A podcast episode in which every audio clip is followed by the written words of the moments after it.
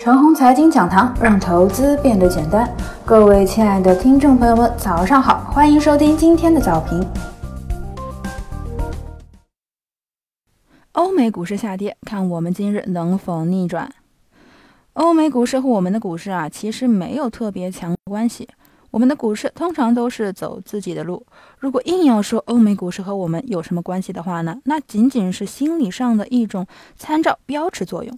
对比标尺作用啊，我多年观察下来，大概率有这么几种：一是欧美股市和我们的股市一起处于下跌阶段，这种情况呢又分了两种：一是这一段下跌啊比欧美股市强，是带抵抗的。那么既然是一路抵抗，那么是不是说美股反弹了，我们也能一把逆转起来呢？一般不会，而是美股反弹了，我们又有点散架了。之前抵抗力突然消失，等到美股再次往下一跌，我们才能够逆转。二零一八年底到二零一九年初啊，就是这么回事儿。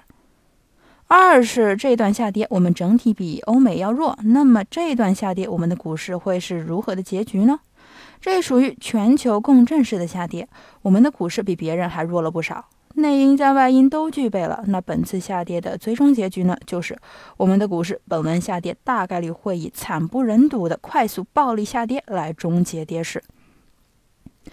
二是特别少见的时候啊，欧美疲弱而我们上涨，这结局是什么呢？一般来说啊，此时我们的股市能够顶住欧美股连跌两天，但是呢，顶不住第三天。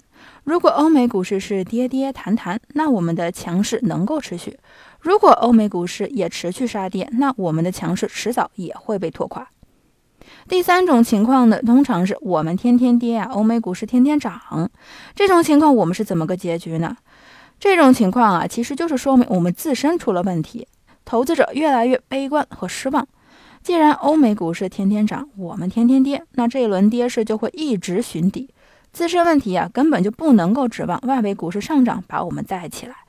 直到有一天呢，欧美股市也调整了，然后我们的股市并不跌，此刻参照标尺的作用啊就发挥出来了，以欧美股市的调整来测试一下自身问题的出清程度。如果此刻我们的股市开始逆转了，这就说明啊，一轮针对自身问题的下跌基本出清，即底呀寻到了。昨晚欧美股市也下跌了，那就看看我们今天能不能够逆转吧。个人感觉呢，这个概率啊还是比较高的。以上就是我们今天的全部内容，祝大家股票涨停。